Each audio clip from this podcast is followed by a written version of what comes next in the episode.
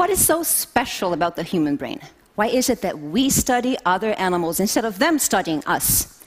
What does a human brain have or do that no other brain does? When I became interested in these questions about 10 years ago, scientists thought they knew what different brains were made of. Though it was based on very little evidence, many scientists thought that all mammalian brains, including the human brain, were made in the same way, with a number of neurons that was always proportional to the size of the brain. This means that two brains of the same size, like these two of a respectable 400 grams, should have similar numbers of neurons. Now, if neurons are the functional information processing units of the brain, then the owners of these two brains should have similar cognitive abilities.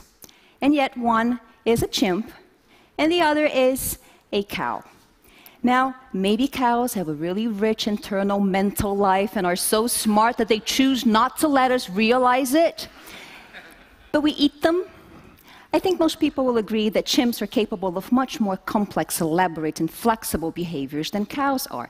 So, this is a first indication that the all brains are made the same way scenario is not quite right. But let's play along. If all brains were made the same way, and you were to compare animals with brains of different sizes, larger brains should always have more neurons than smaller brains, and the larger the brain, the more cognitively able its owner should be. So the largest brain around should also be the most cognitively able. And here comes the bad news our brain, not the largest one around. It seems quite vexing our brain weighs between 1.2 and 1.5 kilos, but elephant brains weigh between 4 and 5 kilos, and whale brains can weigh up to 9 kilos, which is why scientists used to resort to saying that our brain must be special to explain our cognitive abilities. It must be really extraordinary, an exception to the rule. Theirs may be bigger, but ours is better. And it could be better, for example, in that it seems larger than it should be with a much larger cerebral cortex than we should have for the size of our body. So that would give us extra cortex to do more interesting things than just operating the body. That's because the size of the brain usually follows the size of the body.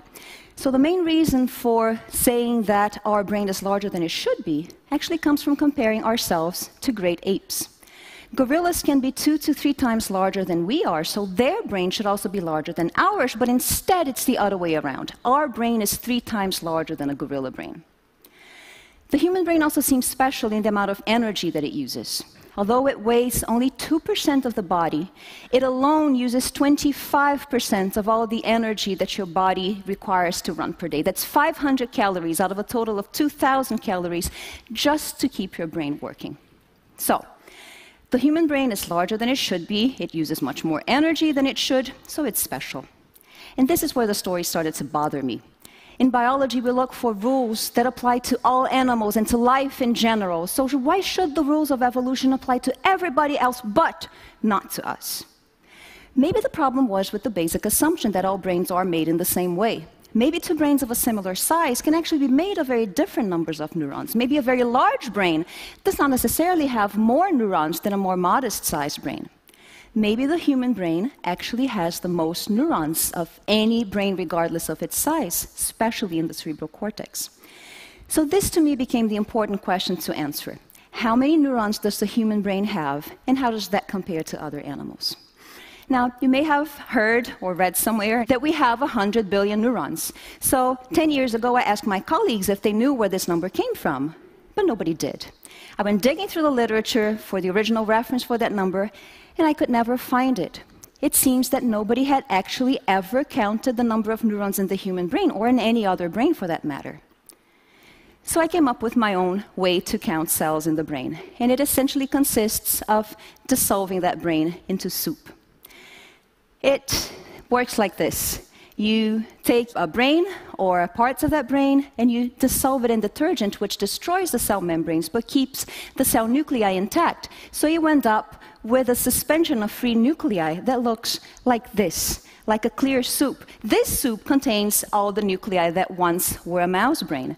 Now, the beauty of a soup is that because it is soup, you can agitate it and make those nuclei be distributed homogeneously in the liquid so that now by looking under the microscope at just four or five samples of this homogeneous solution, you can count nuclei and therefore tell how many cells that brain had. It's simple, it's straightforward, and it's really fast. So we've used that method to count neurons in dozens of different species so far, and it turns out that all brains are not made the same way.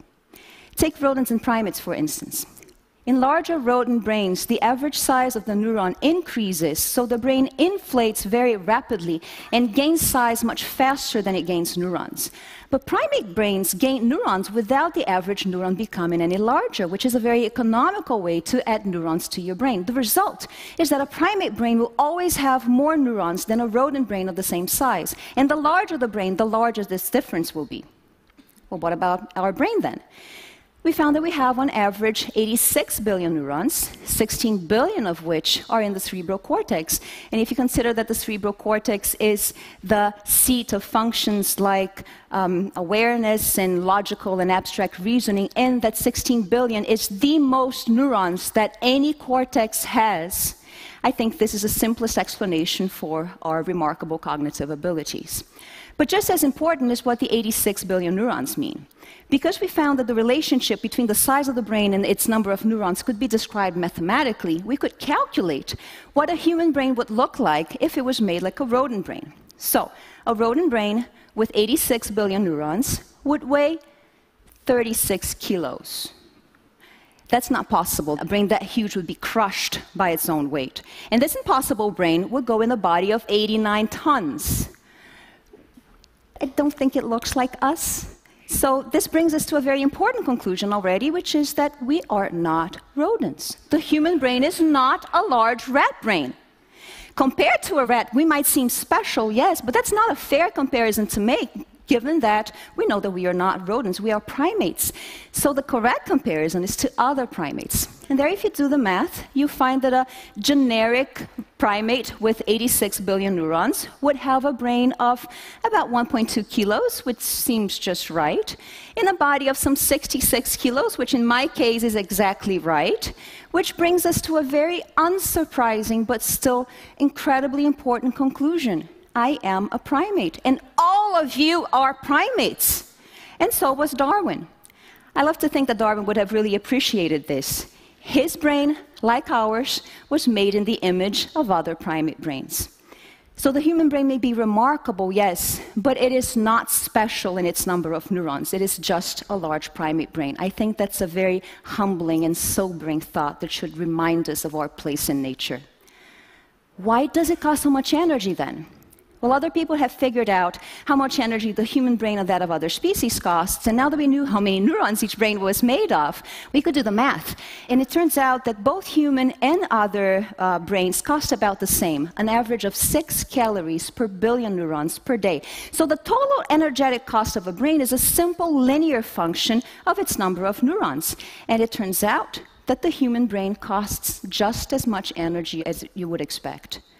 So the reason why the human brain costs so much energy is simply because it has a huge number of neurons. And because we are primates with many more neurons for a given body size than any other animal, the relative cost of our brain is large.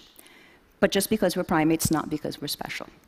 Last question then how did we come by this remarkable number of neurons? And in particular, if great apes are larger than we are, why don't they have a larger brain than we do with more neurons?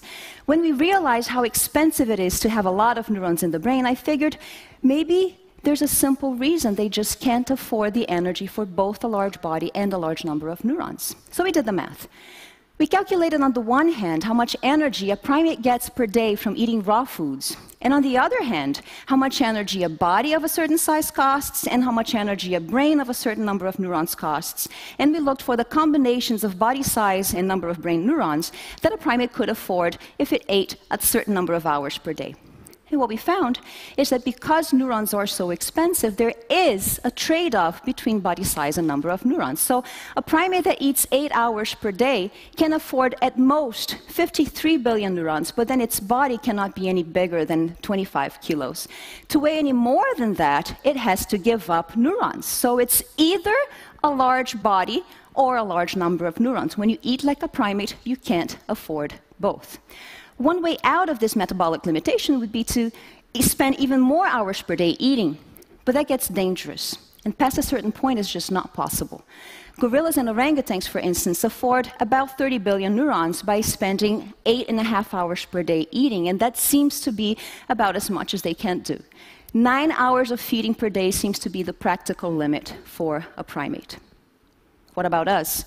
With our 86 billion neurons and 60 to 70 kilos of body mass, we should have to spend over nine hours per day every single day feeding, which is just not feasible.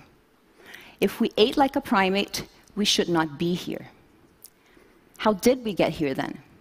Well, if our brain costs just as much energy as it should, and if we can't spend every, every waking hour of the day um, feeding, then the only alternative really is to somehow get more energy out of the same foods. And um, remarkably, that matches exactly what our ancestors are believed to have invented one and a half million years ago when they invented cooking. To cook is to use fire to pre-digest foods outside of your body. Cooked foods are softer, so they're easier to chew and to turn completely into mush in your mouth. So that allows them to be completely digested and absorbed in your gut, which makes them yield much more energy and much less time. So cooking frees time for us to do much more interesting things with our day and with our neurons than just thinking about food, looking for food, and gobbling down food all day long. So, because of cooking, what once was a major liability, this large, dangerously expensive brain with a lot of neurons, could now become a major asset. Now that we could both afford the energy for a lot of neurons and the time to do interesting things with them. So, I think this explains why the human brain grew to become so large, so fast in evolution, all the while remaining just a primate brain.